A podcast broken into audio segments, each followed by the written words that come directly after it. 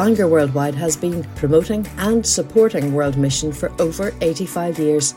Our podcasts are free of charge. You can find out more about us at www.worldwidemission.org. We hope you enjoy this talk.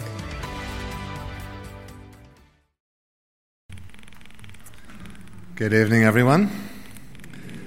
I'm sure that uh, this summer past, many of you have had the thrill of commissioning or praying for uh, and hearing back from scores of young people uh, as they have served God on short term mission trips at home and overseas. Well, tonight I'd like to remind you that many of your young people, children, grandchildren, nieces, nephews, friends, members of your congregation, Nearly 2,000 of them are about to go on a mission trip lasting several years to a relatively unreached people group numbering 160,000 from over 100 countries. It is likely that this mission team will not be commissioned they may not even be specifically prayed for or encouraged to offer feedback during the years that they are doing this. They will almost certainly not receive special training in cross cultural evangelism or contextualization, at least not until they arrive. And they themselves will likely not even see themselves as missionaries. I'm referring, of course, to all those from our families and churches who will be going to university or college in the next few weeks. And the 160,000 plus people group they have been sent to reach is the student population of Ireland. Many of these people are unchurched, not a few have been de-churched, and the vast majority have little idea of the authentic message of the gospel. And yet they are a people who are spiritually hungry, searching, and beset by an increasing number of pressures and fears. Statistics on depression, addictions, self harm, and even suicide are tragically on the increase among students. In Christian Unions Ireland, we provide a number of key services for Christian students. We can provide an environment of support and encouragement as they face these challenges to their faith. We can provide a place where they can ask the hard questions, where they can be taught and trained so that they can have confidence in the truth of the gospel and that they can learn to lead. But primarily, we support and equip them as they become mission teams on campus, going where the churches cannot go, sharing their faith one on one through special evangelistic events, lunch bars, concerts, dramas, evangelistic talks with their university friends. Christian Unions Ireland, I hear you say? Yes, I know you haven't heard of us before. That's because before this month, we were IFES Ireland. Uh, if you haven't caught up since 1997, we were UCCF, as it still is in, in Britain. And if the 1960s is still where you prefer to be, we were InterVarsity Fellowship. We are the same organisation with the same aims, the same values, and doctrinal beliefs. We have simply changed our name to better reflect to students and to supporters who it is we work with and what it is we do, without having to explain what IFES, International Fellowship of Evangelical Students, stands for. The final straw came when I was introduced in one context as the director of ISIS Ireland. So we changed our name. We. Uh, coordinate the work of over 30 or so student led movements from Coleraine to Cork, from Galway to Dublin, from Waterford to Letterkenny. And this map should give you an idea of the various colleges and business schools and art colleges and technical colleges and agricultural colleges, uh, as well as universities where we are working. Because this uh, convention uh, coincides with our staff conference, it's great that all of my staff are here with us this evening. Can I ask you to stand, please, if uh, uh this is an order, uh, if you're a, a, member of my staff? Can, can I ask? Thank you. Can, can I ask you to stay standing? Can I also, also ask you to stand if you are a student, a Christian at university, maybe a member of a Christian union, or just a Christian at university, or about to go? Would you also like to stand, please? Folks, these are our missionaries. Uh, and I commend them to you. And please uh, go to the stall afterwards, uh, go to the student event uh, if you're a student or about to become one, and wherever you're going around this island, these folks will be able to connect you with a Christian family on that campus. You can sit down now. But I commend them to you, please, with your prayers. And a very special, uh, exciting development that uh, Christian Union work in Ireland is 100 years old in a couple of years' time. And for the first time in our history, starting this week, we have been able to place a resident worker in the west of Ireland. Helen King Blakely is starting uh, this week, covering from Sligo right down to Limerick, based in Galway. Tremendously exciting development. Many of us are familiar, I'm sure, with the sterling work done with our good friends and partners, Scripture Union. And essentially, we have the same mission, and we continue that work when maybe the safety net of home and of church and of school has gone. For a glimpse into the context that these guys are working in. I would like to show you a short video clip. It's taken from real life interviews in the University of Washington in the United States, a campus that I actually know quite well. And I can vouch for the fact that the things that are being said in this video would be little different on many of our Irish campuses.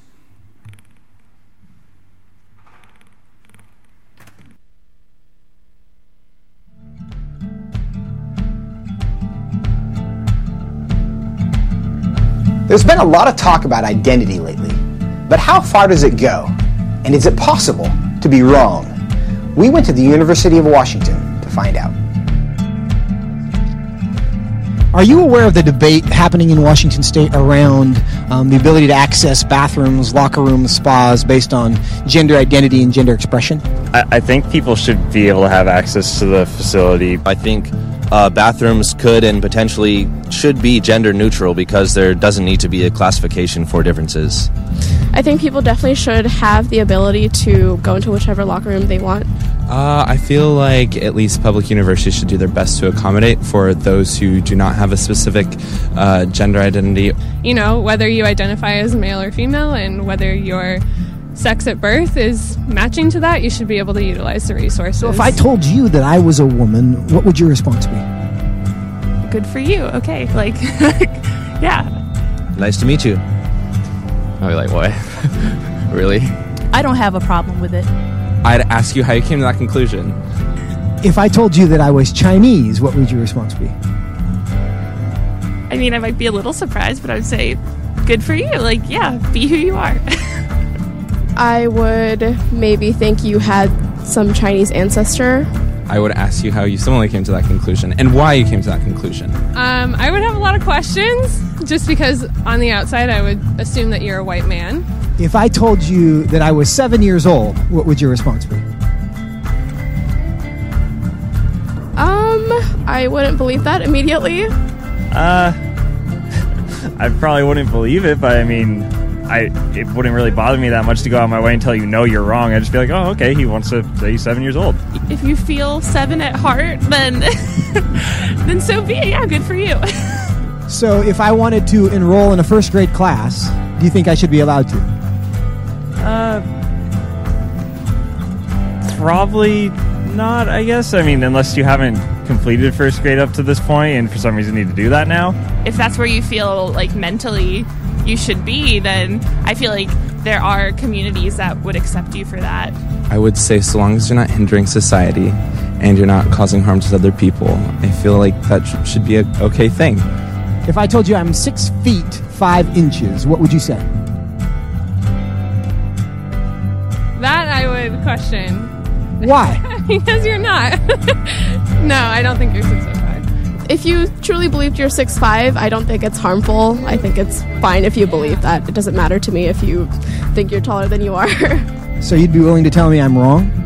I wouldn't tell you you're wrong. No, but I say that um, I don't think that you are. I feel like that's not my place as like another human to say someone is wrong or to draw lines or boundaries. No, I mean, I wouldn't just go like, oh, you're wrong. Like that's wrong to believe in it. Because I mean, again, it doesn't really bother me what you want to think about your height or anything. So I can be a Chinese woman. You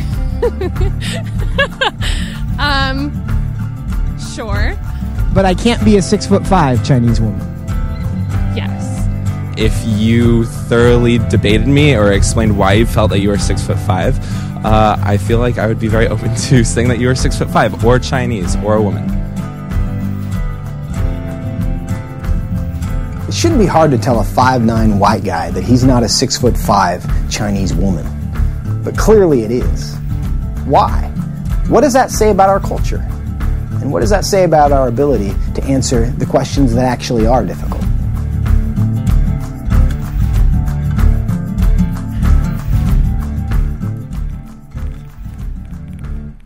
The reason that I think that is so informative is that these bright kids are having to create a whole new structure of belief for themselves.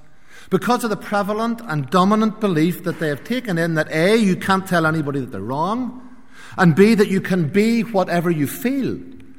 Students are gradually losing the capacity to think and debate logically about stuff that really matters. This is the world that our students are living in.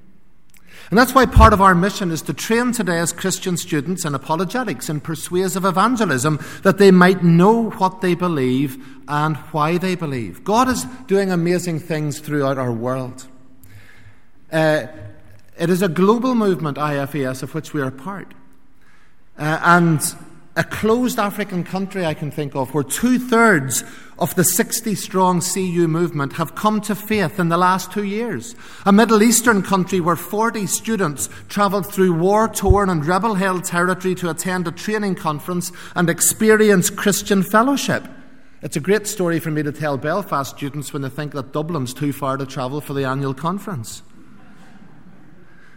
The Kenyan group that is growing in spite of being decimated 18 months ago by terrorists who walked onto the campus at the University of Garissa and mowed down everyone at the Christian Union prayer meeting. The blood of the martyrs is indeed seed. But we shouldn't be surprised. God is faithful. And here in Ireland, we are facing different, but sometimes equally dangerous pressures. I want you to think of a group of young men probably younger than today's college kids, taken away from home to live in a very different environment with people from different countries, with new pressures, new temptations, placed in classrooms to study and learn new things, some of which were very foreign to them and the religious upbringing that they would have had back home. And in that environment, they form themselves into a supportive fellowship of people who serve the living God and they decide to take a stand and witness for Him. It's the book of Daniel. And it's not a million miles away from the first university Christian union. The parallels are striking. First of all, we have a context of absorption. Daniel chapter 1. In the third year of the reign of Jehoiakim, king of Judah, Nebuchadnezzar, king of Babylon, came to Jerusalem and besieged it. And the Lord delivered Jehoiakim, king of Judah, into his hand, along with the articles from the temple of his God. And these he carried off to the temple of his God in Babylonian, Babylonia and put in the treasure house of his God. The Babylonians were different from many previous oppressive conquering empires in one crucial respect.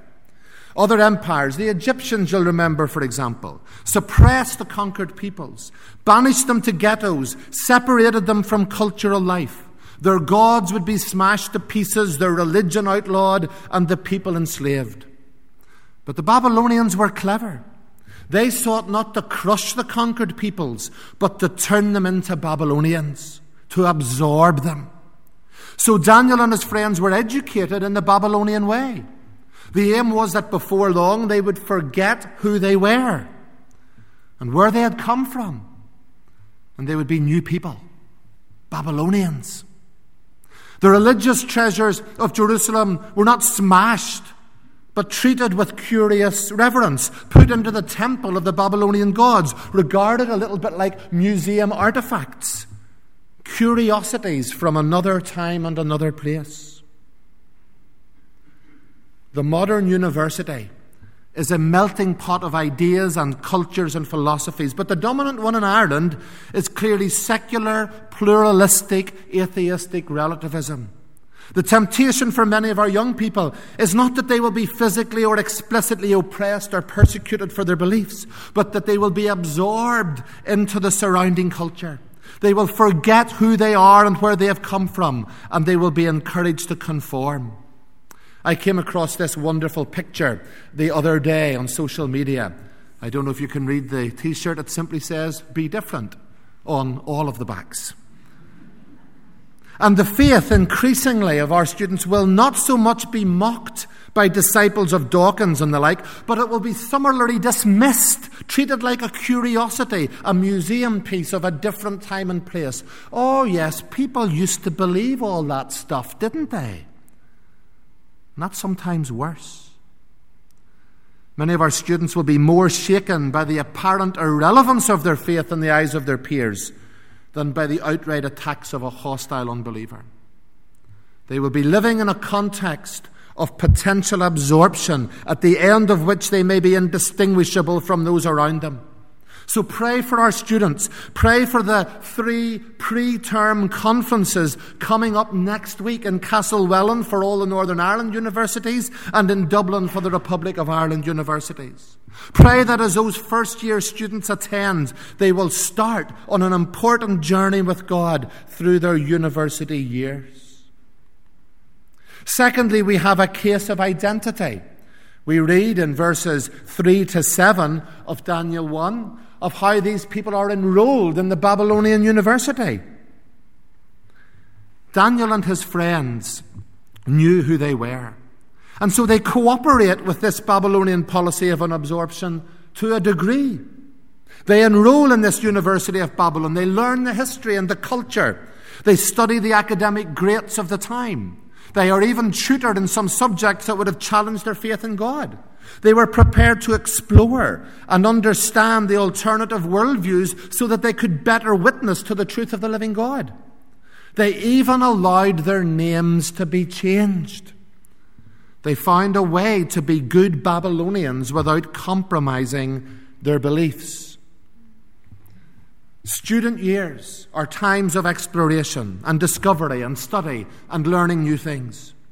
A danger, one which we face in our movement, is that young Christian students may be so frightened by the prospects of university life that they will want to choose the retreat option, the ghettoized option, to see the Christian Union as a protective cocoon, or mistakenly to believe that the Christian Union is there to provide a bubble in which they can be secure. It's not really possible in most of our southern universities where numbers are very small. Uh, it's not really possible if you're a Christian in the Dublin Art College and your Freshers' Week stall is situated directly beside the naked still life drawing society. It's not easy to hide. But in larger CUs, there can be this temptation to miss out on university life and academic study and survive. Let me tell you, students who go into university with that aim alone, they may not have a crisis of faith at 18, but they very well have it at 22 when they come out the other end into another world. Which is why we encourage our students to be involved in university clubs and societies, to contribute to the flourishing of universities, and for those who have the aptitude to consider postgraduate and doctoral studies, to raise up a new Christian faculty for our Irish universities. It's been gratifying to note that a number of our CUs in the past two years have won awards for the society that has contributed most to university life. The president of Waterford CU was given a special cup at his graduation by the university. The Trinity and the Queen CUs have had their mission weeks, their mission weeks, nominated as best campus event of the semester. In a culture where we often fight battles over petty things, it's good to remember just how much Daniel and his friends contributed to Babylonian life. I can't see Daniel protesting about flags, can you? I can't see him making a big fuss about musical styles or dress codes. He was able, with God's help, to study the Babylonian culture without being corrupted. So pray for our students. At a time when there is, from some quarters, increased pressure not to allow Christian unions access to campus, where two Dublin colleges no longer have a CU meeting there.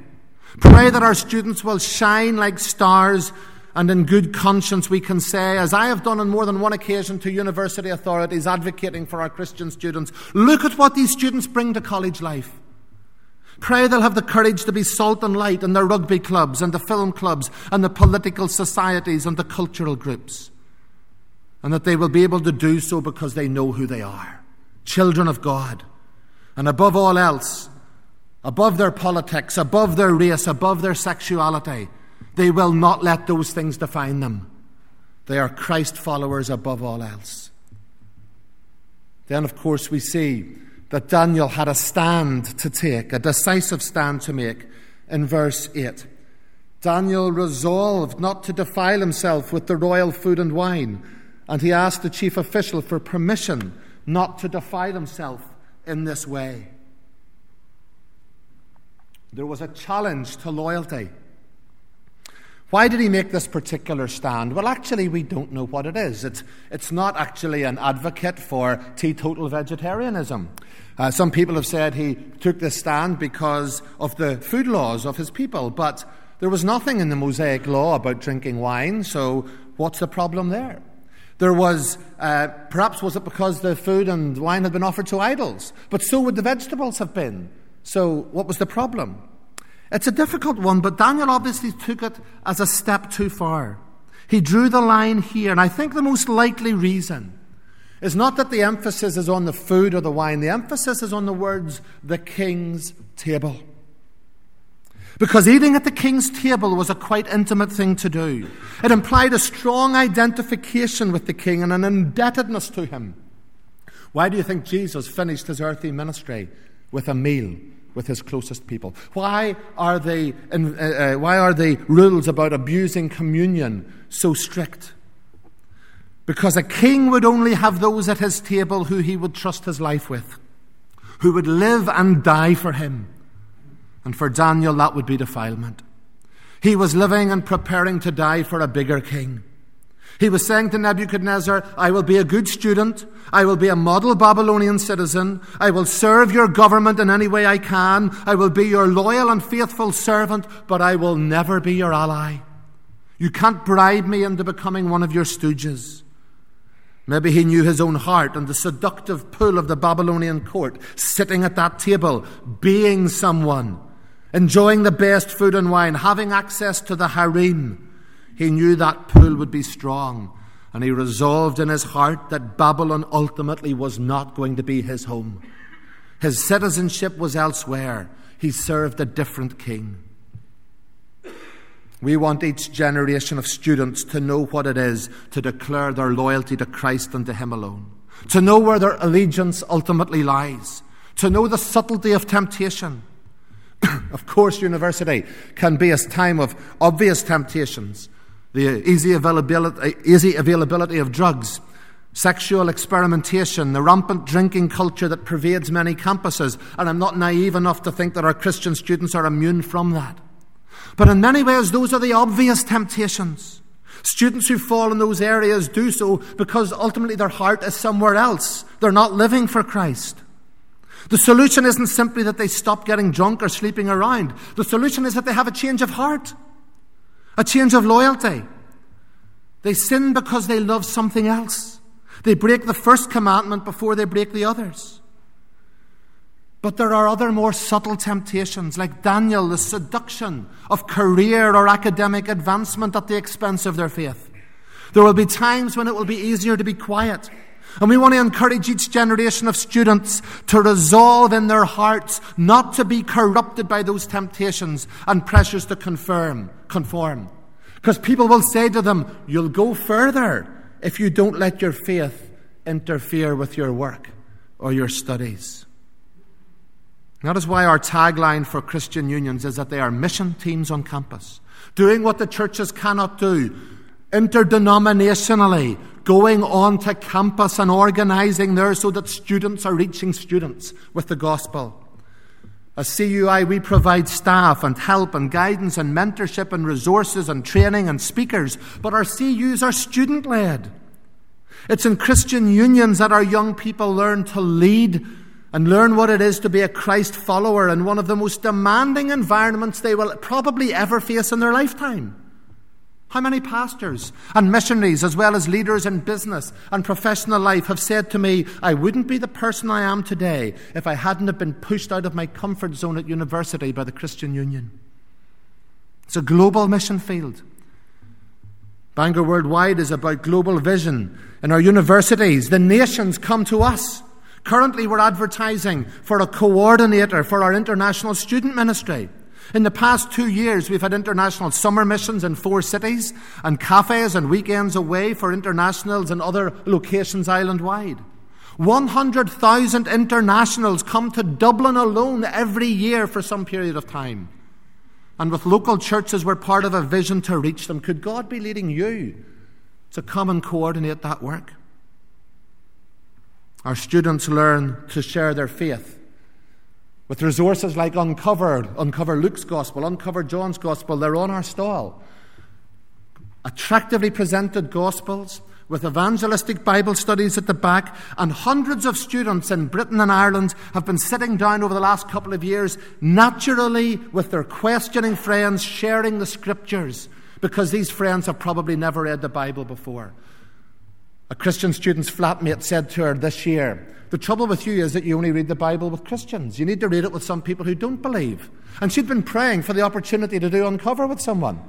She says, Well, you wouldn't want to read it with me, would you? She says, Well, yes, I would. You won't convert me, but I'll do it. Who knows where that will end up? Lives are being changed. I don't know if there is a place that you can recall where God really spoke to you. Or what you think of when somebody says there was a place God really spoke to me. Maybe it was a mountain top with a panoramic view, or a forest path with the birds singing sweetly in the trees, or a beach with footprints. I don't know. This is my place. It was my first night away from home at Stirling University. It was a Saturday night, and I walked down to the Causeway Head roundabout to the fish and chip shop, and I sat with a bag of chips and fish on a little park bench there, and I thought to myself, nobody knows me here. Nobody from my home school had gone to this university. I don't have to go to church tomorrow. I don't have to join the Christian Union. I can reinvent myself. And all I can describe it as is the inner witness of the Holy Spirit saying to me, oh, no, no, don't fool yourself. You're not your own, you're mine. This amazing reassurance that what I had was not just genetically passed down by my parents. I wasn't just a Christian to keep them happy. I knew who I was. And that was when I resolved in my heart. And I joined the church, and I joined and then eventually led the Christian Union there. Moses had a burning bush at Mount Horeb. Peter had a voice from heaven on the Mount of Transfiguration. Elijah had fire on Mount Carmel. I had a bag of fish and chips on a roundabout just off the A9. But that's why I'm so passionate about this work. At this time of year, every year, there will be a spiritual battle going on inside the hearts of many, many of our young adults. And it's as if down the ages, the voice of God through Joshua is shouting to each new generation of freshers choose today whom you will serve. Who's it going to be? Will you follow the risen Christ and identify with his people, or will you follow the gods of career and pleasure and sex and hedonism? Will you be happier reclining at another king's table? And then my final point. There is also from the story of Daniel a call to perseverance. The little overlooked verse, perhaps at the very end of chapter 1. And Daniel remained there until the first year of King Cyrus. What was the result of Daniel's bold action in chapter 1? How did God respond to his faithfulness, this young man far away from home in a strange place? he ended up spending his life in exile. From the events of Daniel chapter 1 to the first year of Cyrus is 70 years. During that time, he would face persecution, near death, and if you read the later chapters, depression and doubts. But God had his purposes. When the people were first carried into exile, there were a few popular preachers like the politicians in 1914 who told them that the war would be over by Christmas. They'd be going home shortly. And these preachers gave them no real help on how to live in the Babylon of the real world here and now. And they sat and they sulked and they waited to go home where it was more comfortable. But Jeremiah sent them a letter from Jerusalem. And he says, The Lord has placed you here. He doesn't want you just to survive and mourn and grin and bear it. He wants you to seek the welfare of the place that you have found yourselves in. What if the false prophets had been right? What if the people had gone home in six months' time? What a pointless, exhausting, fruitless exercise, marching there, marching back. And what would the point of that have been? What would they have learned? But 70 years, a generation. Think of what could be done for Babylon in a generation through the presence of a humbled, obedient, and missional people. Chris Wright says if we change our outlook, mourners can be missionaries and victims can become visionaries. 70 years gave enough time for a godly young man called Daniel and some of his friends to be nurtured in how to live in an alien society. 70 years gave enough time for different dreams to emerge, bigger visions, visions about the rise and fall of kingdoms until the kingdom that knows no end emerges and fills the whole earth. Now, give me that vision over any dream about a quick return to a safe environment. We are saying to our students, and to you, our supporters, seek the welfare of the university.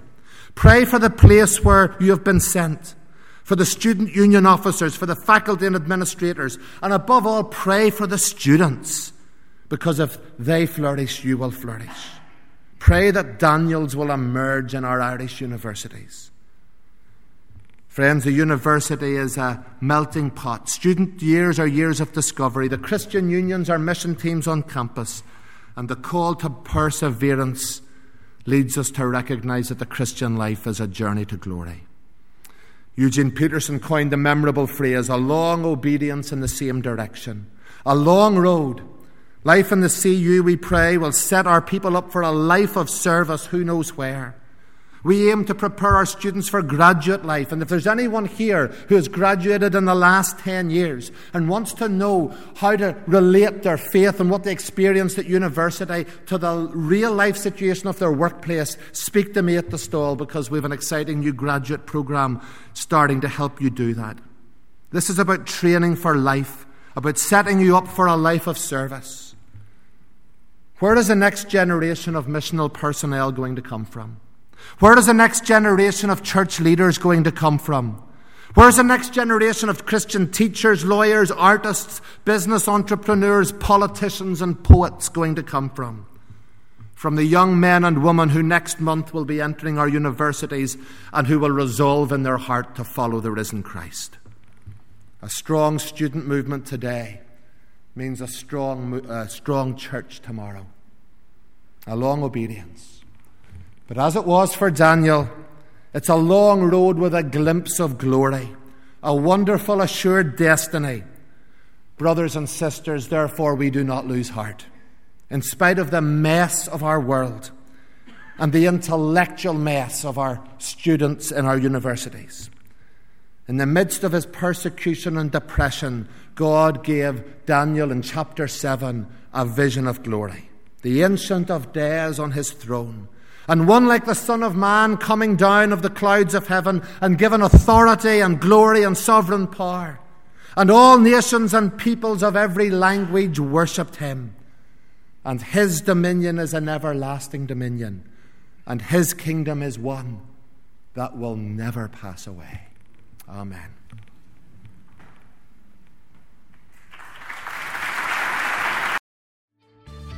We trust you've enjoyed this podcast. If you'd like to make a donation to support the work of Bangor Worldwide, please visit www.worldwidemission.org/donate.